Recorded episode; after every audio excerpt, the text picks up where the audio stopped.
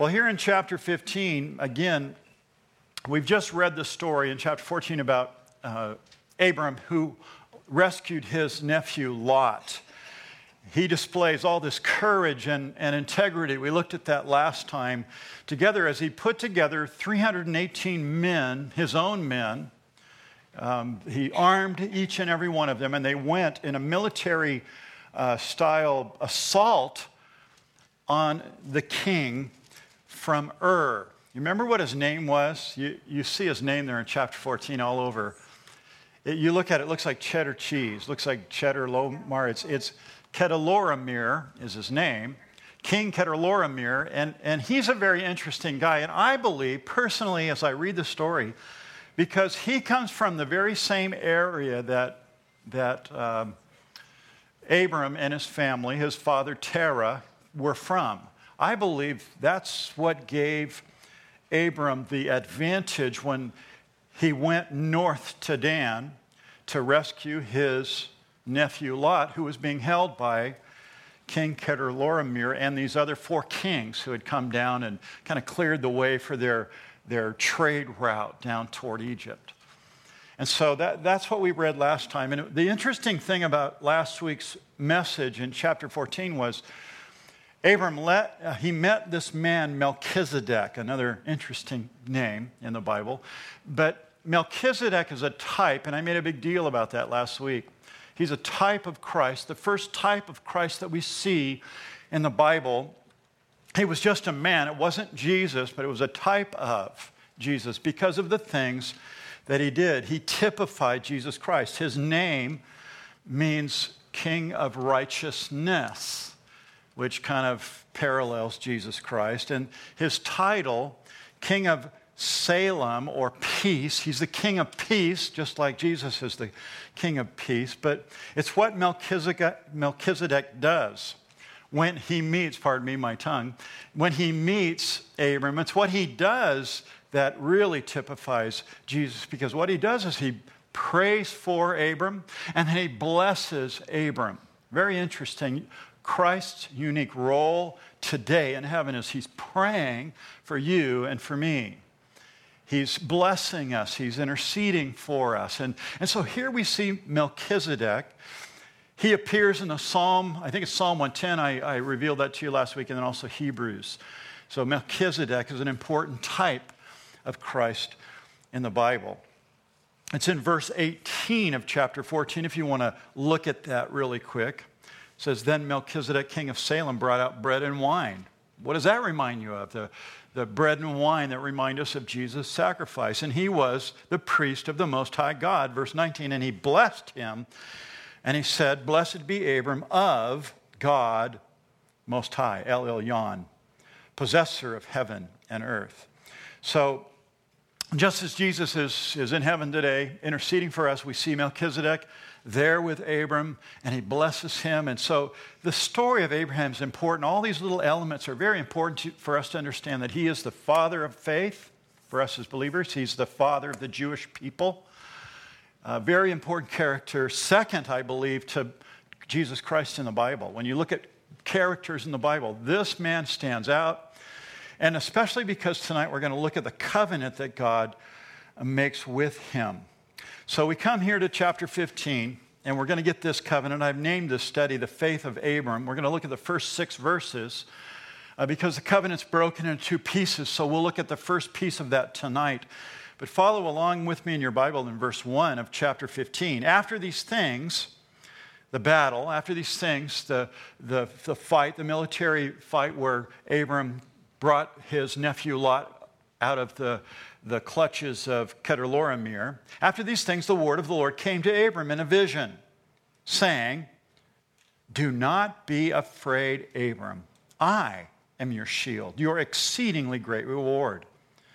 But Abraham said, Lord God, what will you give me, seeing I go childless?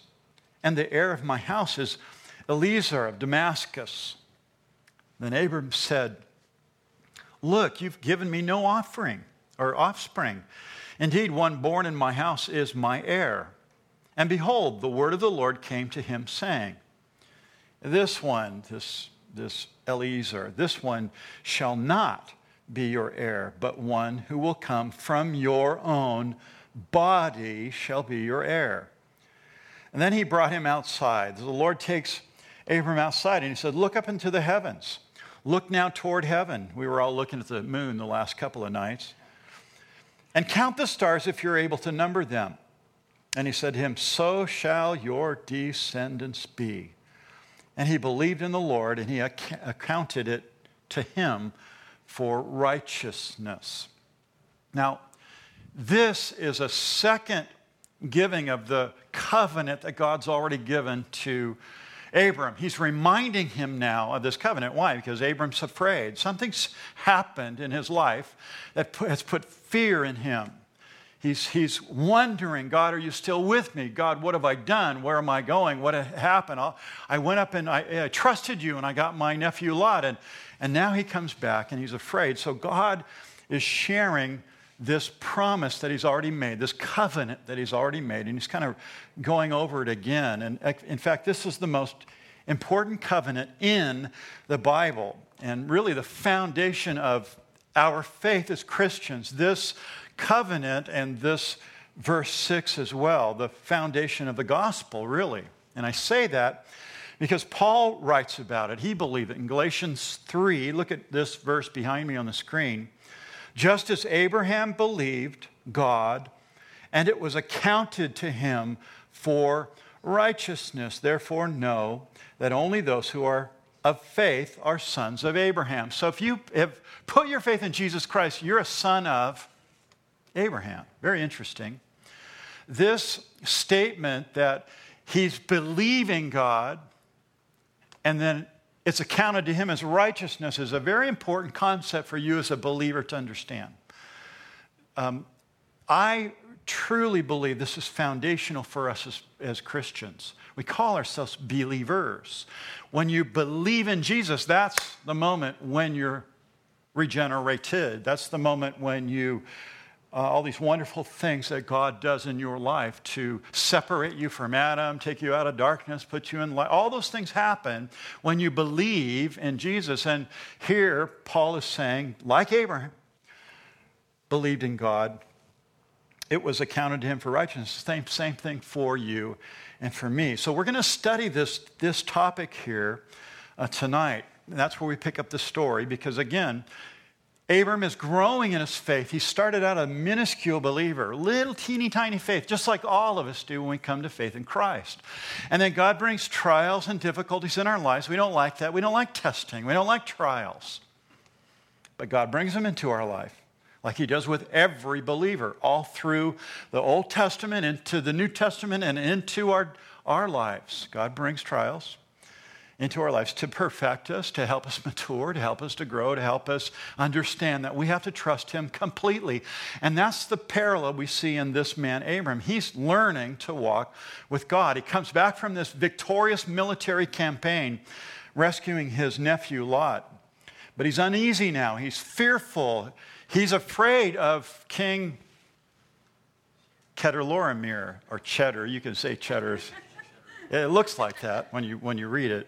He's worried about these five kings that might come and, and, and rule. Remember, they came and they destroyed all the other cities. They wiped out Gomorrah and they wiped out Sodom and all those other cities that were in that trade route. So they have a formidable army. But Abram, chapter 14, he went in the strength of the Lord. He stepped out in faith and he went and got his, his uh, nephew, brought all the spoils from all these cities back with him. Remember, he wouldn't take any. He, he told the king of Gomorrah, he said, I'm not touching your stuff. You can have your stuff. I don't want it. I don't want to be beholding to you, so I'm not going to take your stuff. And a beautiful truth, he's trusting the Lord completely. But now he's got fear. There's a reason for that.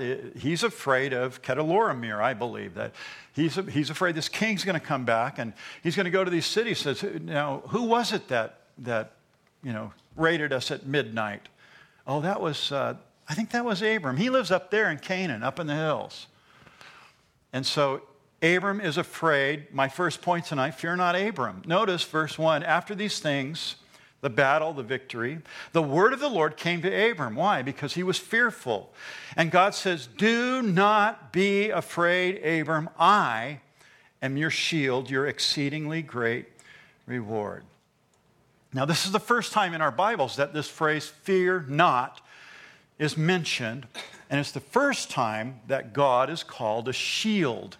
So, kind of interesting and significant things You know the book of Genesis, the book of First, the book of Beginnings. We have all these new things that we, we learn as we read it. But a word used throughout the Psalms to describe God's protection for people and for individuals is shield. Here's an example here Psalm 28, verse 7. The Lord is my strength and my shield. Have you ever claimed that before? You ever written that scripture? You know, when you feel attacked, you put that scripture on your fridge, you put it on a little stick it notepad on your dashboard so you read it on your way to work or whatever. The Lord is my strength and my shield. My heart trusted in him and I am helped. Abram needed a shield because he was expecting and anticipating he may be attacked. And I love these simple words here, beautiful words because we all go through trials. I've been through them, you've been through them as well. And we, when we don't know the outcome of our sickness, when we don't know the outcome of our, our difficulty, our trial, our financial problems, our job loss, when we don't know the outcome of those things, we talk to people around us. And, and people say, oh, just chin up, you know, you'll be fine, just hang in there. Just, just, you know, just hang in. You'll get through all of this. But those statements are really empty. They don't really do anything for you or me, do they? I mean, it's nice to have somebody pat you on the back, say, hey, you know, keep, keep your head up, keep your chin up. That's a nice thing to hear. But there's no power behind any of that.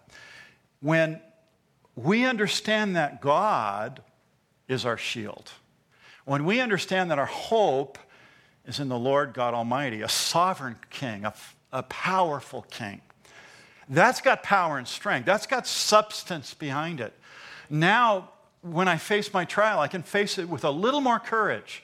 And I can grow and make those steps of courage, knowing that the Lord is there to help me. In John chapter 6, the disciples, they were in a deadly storm. They, this is the time that Jesus was not in the boat with them. And the Bible says they rowed for three or four miles. They're rowing. They're trying to get to shore. They can't get to shore. They're all row- rowing. They're probably bailing, bailing, and row- rowing the boat. They're trying to get to shore. They can't get there. They can't get to safety. They, again, they think they're going to die. And then they see a, a shadow, and pretty soon they recognize Jesus walking on the water. Jesus comes up to the boat. You know, they're, they're, they're in despair. They think they're going to lose their lives. They're all dead. And this is what Jesus said, John 6 20. He said to them, It's I, don't be afraid. When we're in our trials, God comes to us and says, Don't be afraid. I'm with you. I'll help you through this. I'll walk with you through this difficulty. And here's the thing about trials we pray, do you pray like I do? Lord, take this trial from me, take it away. Just like Paul. Take this thorn away from me now, Lord. Did God take the thorn away? How many times did Paul have to pray that? And he prayed over and over and over, take it away, take it away. And God said, no, because in this trial, you're going to have to rely upon me and not your own strength. And as you, in your weakness, rely on me, you're going to be made strong. And that's when Paul says, okay, all right. And he casts himself completely on the Lord and said, I would just rather be in the trial then, so that your grace, so that your grace will strengthen me. That's the truth about the Christian life. Again, the parallel to the story that we're reading here. Abram, he's afraid. He's had a great victory, but now he's fearing for his life and his family and all those men because he knows this is another. I believe that he knew Chedorlaomer. Maybe not personally, but he knew his, his reputation because he came from the same area in Ur of the Chaldees. That's where he came from years ago. So he knows this guy's a vicious ruler and king, and he's afraid he's going to come back and kill him or kill his family. He's got fear, and so the Lord says, Do not be afraid. Verse 1 I am your shield. And then he, I love this your exceedingly great reward. I don't know what you're going through tonight, church, But as I studied this today, I couldn't help believe that the Holy Spirit is going to minister to someone or some people in this room tonight that are going through it. Here's what the Lord would say to you if you're in it right now God is your shield, and He's not only your reward, but He's your exceedingly great reward. You, got to trust Him. You got to walk by faith in this lifetime. That's the message to Abram. That's the message to you and I. But notice now that, that God says that I'm your exceedingly great reward. And Abe, Abe asked this question, and here's my next point What reward? Where's my kids? This is really what he's asking. What reward? And where are my children? You promised this. Remember the promise? Dust. All the dust. See all this dust? Your family's going to be greater than all the dust. That's a great promise. But it hasn't been it hasn't come to pass. And that was 10 years ago.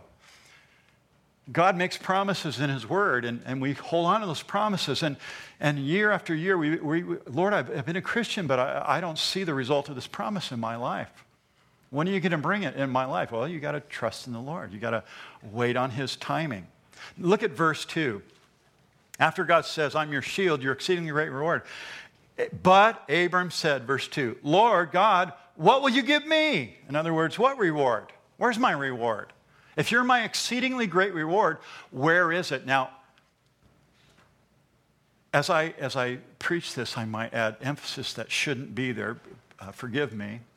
I'm excited about this because I, what I see here is a transparent relationship between God and Abram. And he's able to say, what, You're saying you're my reward, but what reward? Where is the reward? Obviously, that's his question. And he says, what will you give me, seeing I am still or go childless? I don't even have a son. And the heir of my house is this guy, Eliezer of Damascus. He's been faithful. This would have been a common thing in those days. If you didn't have children, you'd adopt one. And that child would be expected to grow up in your home, and then all of your possessions would go to that adopted son. And he says, I'm childless, and and the heir of my house is Eliezer. And he asks the question, Where's my reward here? Where's, you promised me kids, I don't have any. Now, again, Abram has left his home and his family, his homeland, Ur of Chaldea, and he's following the Lord. But he hasn't received the descendants that he's been promised. And this Eliezer of Damascus was just his right hand man, his chief assistant. He was good, but he wasn't his son. So Abram questions God. When he does that, he's not doubting God. He's just saying, When is it going to happen? Where's my reward? You told me. When is it going to happen? There's a difference here, and I want you to understand this. There's a difference between a doubt that denies God's promise and a doubt which desires God's promise. Did, did you hear what I said? There's a difference between a doubt that denies God's promise. Oh, I'm never, you, you, you, you didn't tell me the truth, God. I, I'll never get it. Denying his promise. There's a difference than a doubt which desires. Lord, I, I'm just expecting. You promised, and I know it's coming. I, am in my sick bed. I'm, I don't have a job. There's not enough money in the bank account, but, but I'm desiring. I, I know that you're going to bring it. I'm going to hope for you and hope for your timing is best, and, and I'm just going to wait on you. Abraham wants to believe here, and he's looking to God to fulfill his promise to him. So he, he honestly, and I, I even see boldness here in, in his request. And he says, Lord, where's my reward? Now, think about this for just a moment. I think this, there's a real important truth here for you and I. We need to ask the Lord boldly when we need things. It's important for us as Christians to ask of the Lord. And I'm not talking about, you know, putting faith in faith and claiming things that are not yours or never will be yours. That's not what I'm talking about. But I am talking about issues or problems or difficulties where you come to the Lord and say, Lord, I know you understand this. I haven't seen it, but I'm trusting you for it. And I believe that you'll only give it to me in your time, at the right time, and for your purpose, to fulfill your purpose. Instead of just kind of bottling up your feelings and looking right and left and seeing your neighbors that have everything and just getting mad and angry at God, you should just say, Hey, Lord, you, you know what's right. You promised me this, and, and you're going to provide it in your time. Notice this verse here, Philippians 4 6. Be anxious for nothing, Paul says, but in everything by prayer and supplication with thanksgiving. Let your request be made known to God. That's how you go to God with that desire. You have a desire for God to answer your prayer. You don't deny God's promise, you, you desire God's promise. I'm thankful. Lord, I've got breath today. I'm, I'm sick, but I got breath today. So, Lord, what are you going to do? Lord, there's no money, but what are you going to do, Lord? And you're trusting the Lord. And so, this honesty, this boldness that we see in Abram, we're to have as well. The writer of the Hebrews tells us to come boldly to the throne. Look at this verse, Hebrews 4:16. This is a great one here. Hebrews 4:16. Let us therefore come boldly to the throne of grace that we may obtain mercy and find grace and help in time of need. As believers, we're to have this relationship. It's personal with God. We, we say, Lord, I, I'm just really hurt right now. I don't have the things I need. Would you help me? Give me the right heart. Give me the right attitude. Help me just ask for the right things. So here, Abram asked God. Look at it again. Look at verse 3. Then Abram said, Look, you have given me no offspring. Indeed, one born in my house is my heir. So again, he's saying, I'm looking for my son. I'm looking for my heir born in my house. I have a guy here that, that he could take all my stuff. I could leave all my stuff. He could be my heir, but but you promised me, Lord, and I have no offspring at this time. Again, 10 years since God promised dust. Remember the promise? And now he's 85 years old. Sarai's not any younger either. And together they both have this desire for a child. But listen, you've heard me say, and you've heard this stated before God's delays are not God's denials. In fact, that's so important for you to understand as a believer. I want you to say it with me. It's God's delays are not God's denials. Here we go. God's delays are not God's denials. That's something that's really important for you and I to understand and hold on to. There's no doubt that Abram's wondering when is all this going to happen? When is God going to give him a child? How much longer will we have to wait? Has God changed his mind? Have, I, have we done something wrong? Should we go to plan B? And we've all had those thoughts. Now, I, I've never gone through the pain of not being able to have a child, but that's a real thing for some people. There's a real pain for women and for, for husbands as well. Couples that really so desire to have a child. I, I haven't had that, but I've talked to them. It's real. And I'm sure that at this point in time in their life, 85 years old, with a promise that there's going to be this family as, that will number the stars in the heaven, the dust on the ground. I mean, that's the promise that Abram's been given, but he hasn't realized the promise yet. And so he's wondering now, what did I do? Did I do something wrong? Uh, have I sinned? Should we do something to make it happen, Lord? Which is kind of the direction they're going to go. They're going to fail there. But I truly believe that God knew exactly what Abram was thinking. God understands Abram's doubt just like he understands your doubt. He understands everything that's happening here. He understands the fear that he had.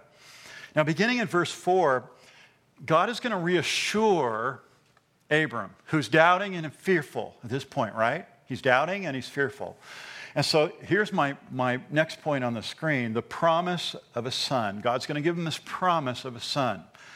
The, this first promise is the son. The second is land. We'll look at that next week, verses 7 through 21. Tonight, let's look at these first couple of verses. Verse 4 says this Behold, the word of the Lord came to him, saying, This one shall not be your heir. He's talking about Eliezer. But one who will come from your own body shall be your heir. So there's the promise.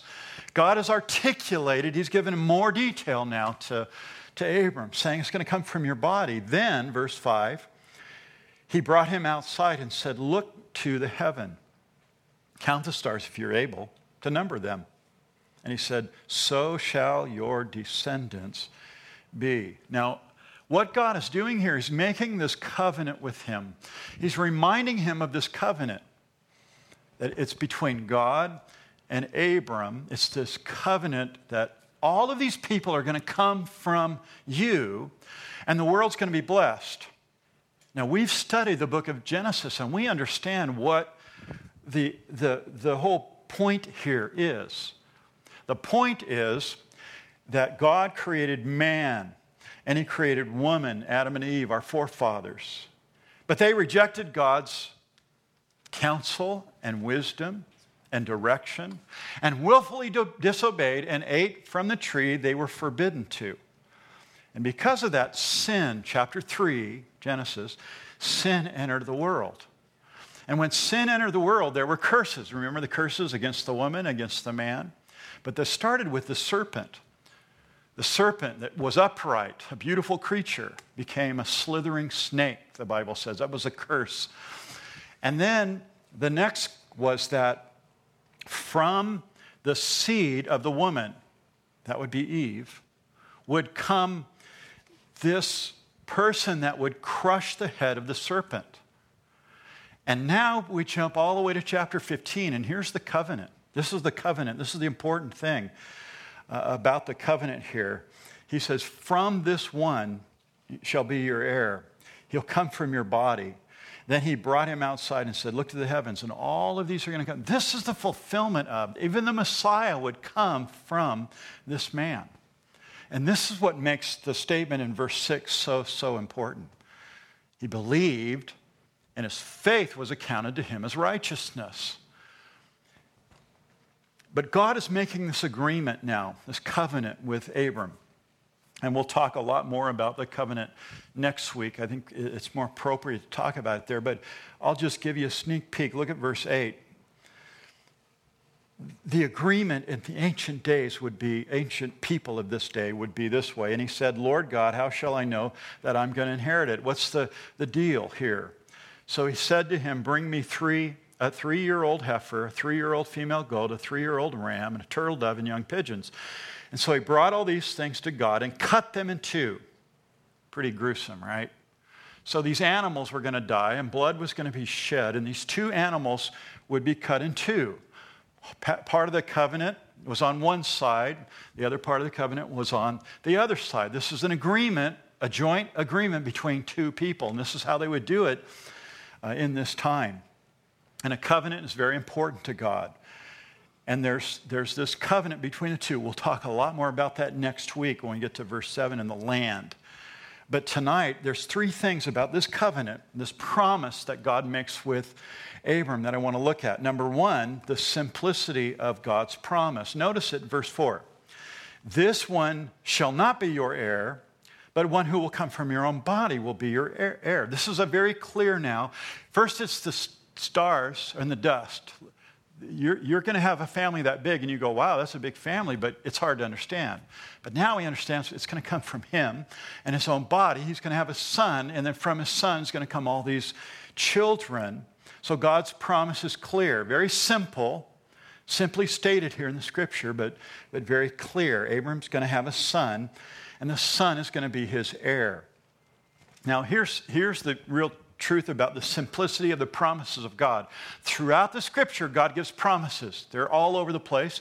You may have them on your refrigerator, you might have them in a little uh, uh, artwork on your house somewhere. Uh, my wife's got several of those in the home.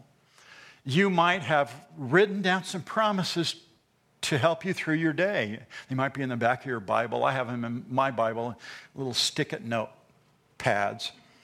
But when you read his promises, God promises many, many things. He's promised you and I, number one, forgiveness. God's promised us forgiveness. 1 John 1 9, we've been studying that on Sunday. If you confess your sin, he's faithful and just to forgive your sin and cleanse you from what? All unrighteousness. That's a promise, right? But you got to confess your sin. And once you do, the promise comes into play there. One of my favorite promises is is God removes my sin from me. And that's in Psalm 103, one of my favorite Psalms. As far as the east is from the west, so far as he removed our transgressions from us. Now think about that. Does God just take your sin and say, okay, I'm going to hold on to this, but you better not sin again? You better not do it again, because here it is. I'm going to remind you of the sin that you're doing. Does God do that? No, this is what he does. As far as the east is from the west, he separates us from our sin. You got to get in your mind a line that's infinite. And as far as the east, you're on one side of the line, your sin is on, that's how far away your sin is from you. That's pretty glorious, right? That's a promise. There's wonderful promises of God in the scripture. Not only that, we're promised that God's going to provide all of our needs, not our greeds, but all of our needs. Philippians 4:19, look at this verse. And my God shall supply all your need according to his riches and glory. You have any needs tonight?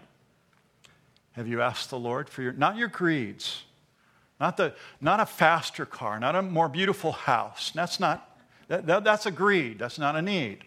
You have a need. Have you gone to the Lord with your need? When you do, He can supply those things. God's promises, they go on and on wisdom, guidance, but especially peace. I love all His promises for peace. Have you ever been in turmoil? Have you ever had uh, angst in your, in your heart? Uh, you're troubled. No one's ever had that, right, in this room. John 14, 27, here it is. Look at this. Peace I leave with you, my peace I give to you. Not as the world gives to you, I give to you. Uh, let not your heart be troubled, neither let it be afraid. Peace. If you need peace tonight, that's a promise. Just go to the Lord, say, Lord, I, I need peace tonight. And He'll give you that peace. God's promise they're, they're over, they're written and recorded over and over in the scripture. You've got to read the scripture and you'll be reminded of his, his promises. So, number one, the simplicity of God's promise. They're everywhere in the Bible. Simple for Abram to know. God says, Your heir is going to come from your body. Very simple. Number two, the sovereignty of God's promise. So, first, the simplicity, now the sovereignty. Look at verse 5. Then he brought him outside and said, Look now to heaven Count the stars if you're able to number them. So here we have God is talking in a sovereign and powerful way. You're not going to have just one. You're going to have a lot. There's going to be a lot, a lot, a lot, a lot of kids. I mean, that could be overwhelming to, to any parent. But, but God is showing his sovereignty here. God's promise that he's going to have this huge family shows God's power shows God's uh, uh, sovereignty here in, the, in his act. Again, Abram's 85 years old, well past the, the time where most of us think we should have children. But age is not a limit to God. There's nothing that can limit God. Have you put a limit on God for something that you need? It's a great question. Have you ever limited God and said, oh, gee, I'm not worth it. I, I shouldn't have that. I must be a sinner, whatever. You know, instead of just saying, Lord, if you want me to have it, I'll have it. God will bring it to your life. If He wants you to have it, you'll have it. You just have to trust Him and follow Him and believe in His promises. And He can do things that are powerful. God's promises often are designed to, to overrule even nature you know, who can stand up in a boat and say, Peace be still to the wind and the rain, and it stops? Who can do that? God is sovereign, He's powerful.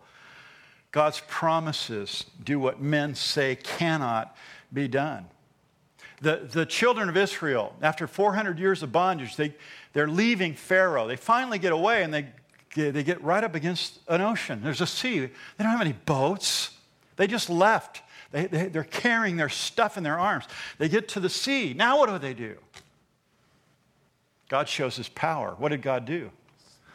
He peeled back the water. And the Bible says this they walked across on dry land. That's power.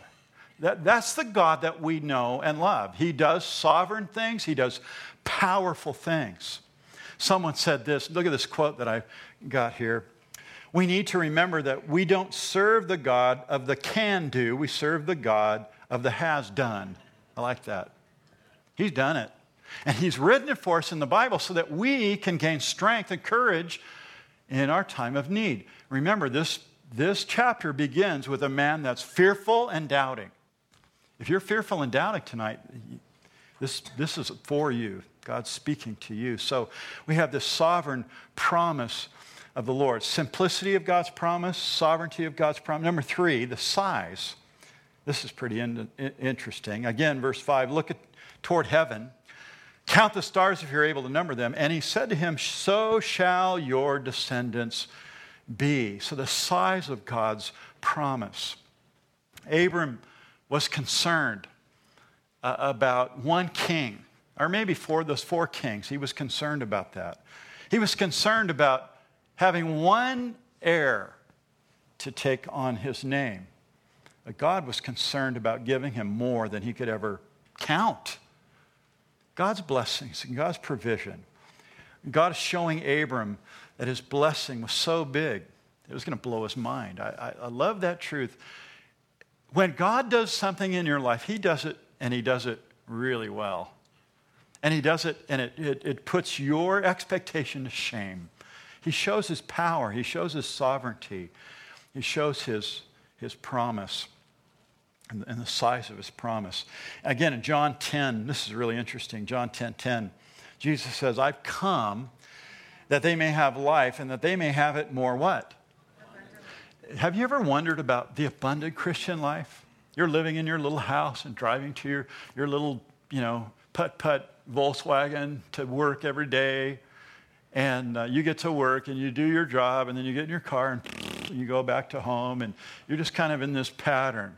God's come to give you an abundant life. What is the abundant life for the christian? It's, it's the eternal nature of our lives. It's the future that god's promised us. It's the it's the we're only here for a short time. We don't belong here. We're not of this world. We, we're, we have an address in heaven that's the hope. That's the promise. That's the abundant life. And with that, it relieves all this pressure and stress. And I don't need to gain stuff here because I can't t- take my stuff with me on the other side. God's not just um, enough tonight for you, He's more than enough. He, he wants you to have an abundant life. Again, that's why Paul wrote this. Look at this verse, Ephesians 3:20. This is a good one. Now, to him who is able to do exceedingly abundantly, above all that we ask or think, according to the power that works in us. God has the ability. God is abundant. He can do more than you and I could ever think. Now, again, Paul says, now to who, or to him who is able. I got to keep on this verse here. This is a great verse. I remember when I did the exposition a few years ago, and I, want, I just want to share you again these thoughts.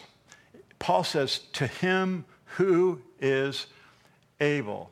And just stop there for a moment. Do you believe that God is able? Do you believe that God has the ability, the resources, the power to meet your need?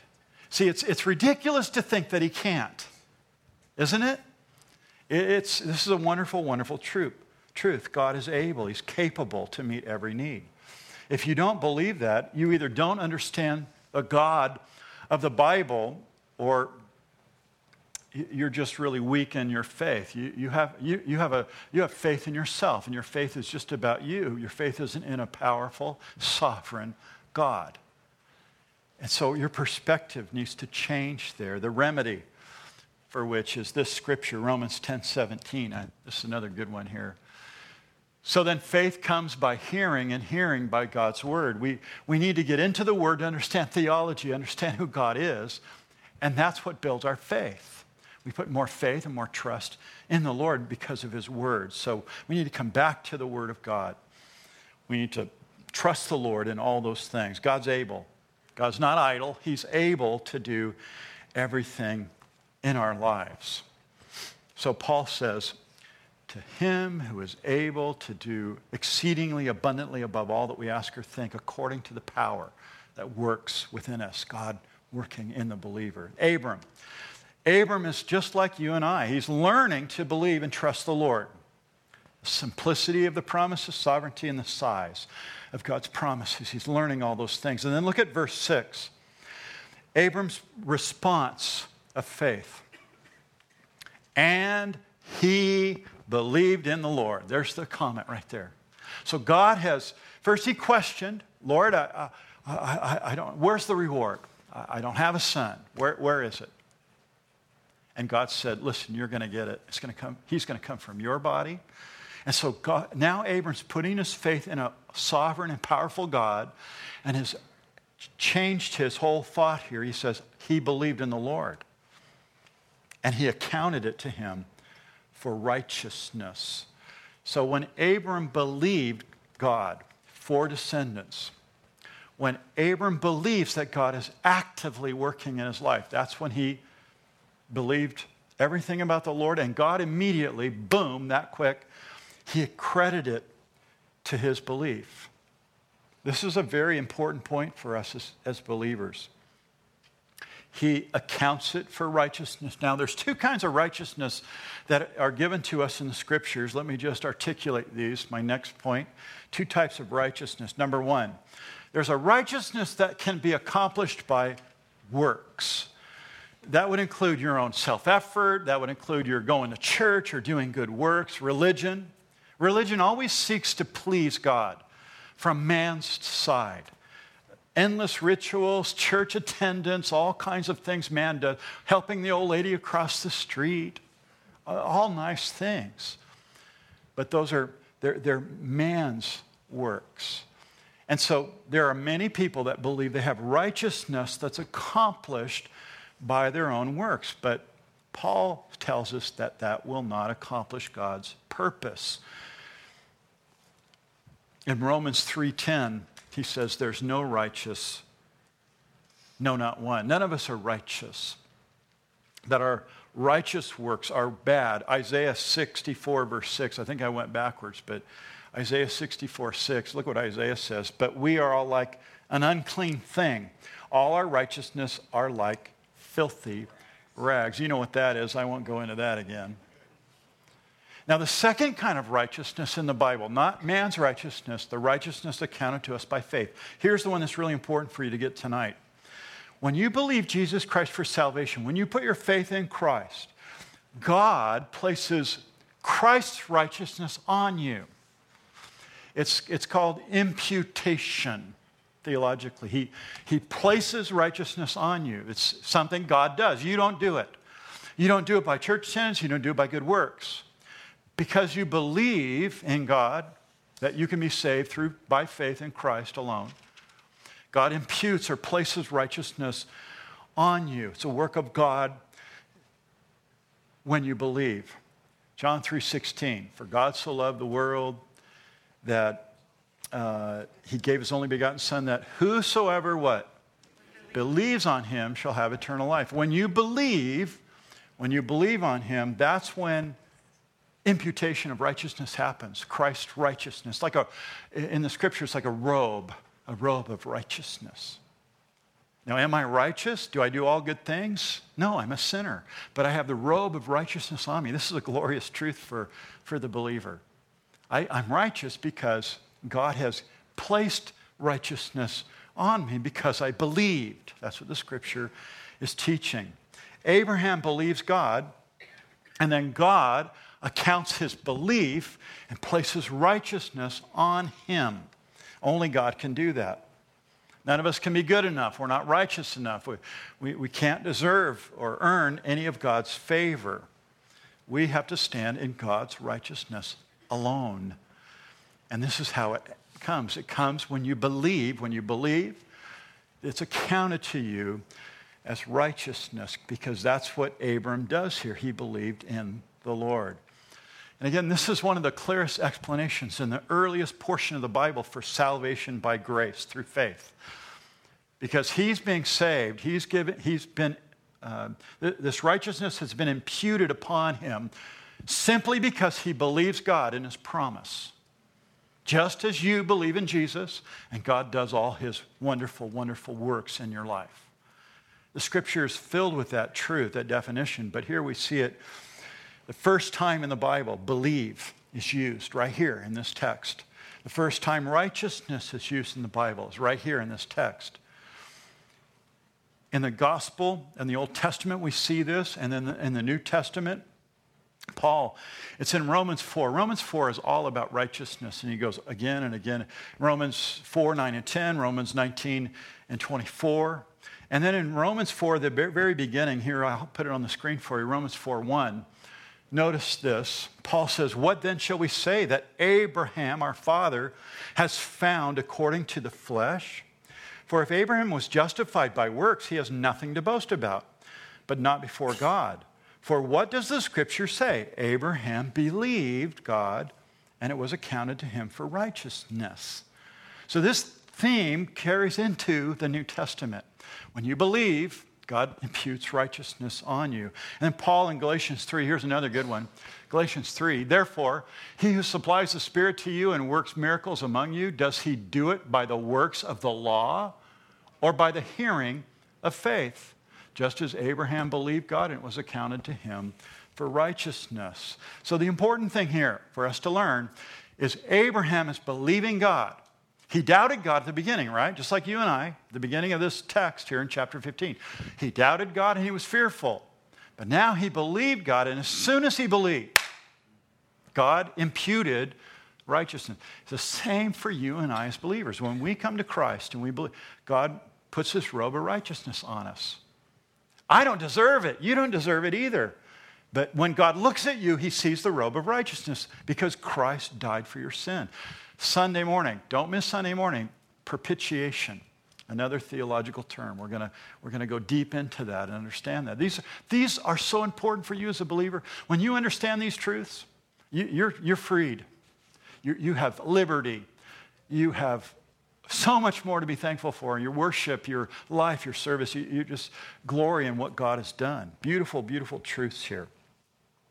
That's why he says here in verse 6 he believed in the Lord and it was accounted to him for righteousness. Really quick, let me give you this illustration as a closing thought. In the middle of a hot, dry desert, there's a water pump. Uh, you may have heard this before, I've, I've heard it too. You're a, you're a hot and thirsty traveler. You're going through the desert. Your canteen is empty. You're thirsty. And you come to this water pump tied to the handle is a handwritten note that says this pay attention here. I have buried a bottle of water to prime the pump. Don't drink it. Pour in half of, uh, of the bottle to wet the le- leather. And then wait. And then pour the rest of the bottle. And then start pumping. The well has never gone dry but the pump must be primed to bring the water up. Have faith, believe. When you're through drawing water, fill the bottle, bury it in the sand for the next traveler. Here's the question What would you do? You're hot, you're thirsty. The sign says there's a bottle of water. Do you just dig it up and drink the bottle? Or do you take the bottle, use the instructions, pour a little bit in, lubricate the leather a little bit more so now you can have as much as you want. You see the difference? Faith is that way.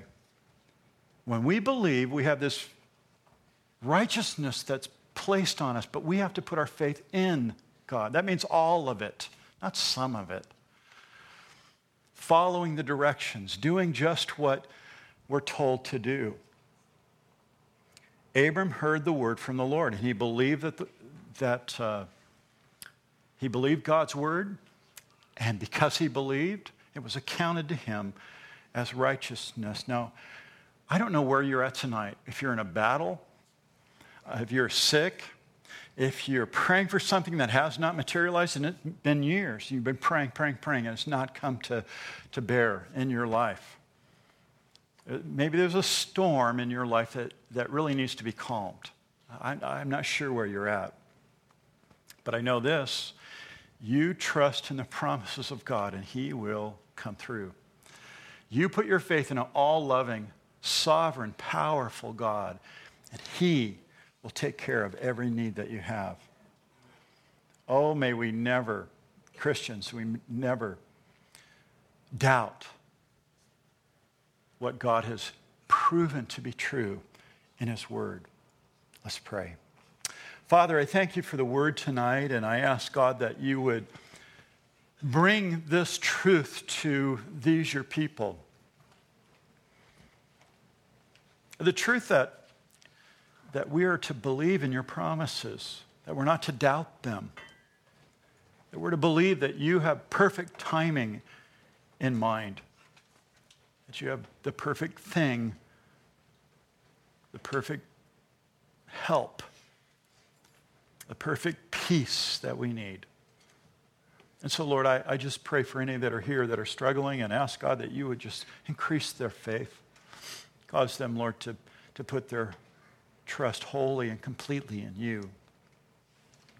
And like Abram, Lord, as we believe and you account it to righteousness on our behalf, Lord, I'm so grateful for that truth as a believer. I pray that all the things that I do in the future, Lord, from this moment on would, would really reflect that, Lord. Walking by faith, believing you by faith. Not seeing it, but putting utter trust in you for all things. And Lord, may you, in your sovereign way, work your power, work your way. Do what you will, Lord. And Father, for any here tonight that are struggling physically, Lord, that they would be encouraged, that they wouldn't doubt you, but they would wait patiently upon you as you sovereignly work. For your glory, for your honor, for your name, we pray. In Jesus, amen.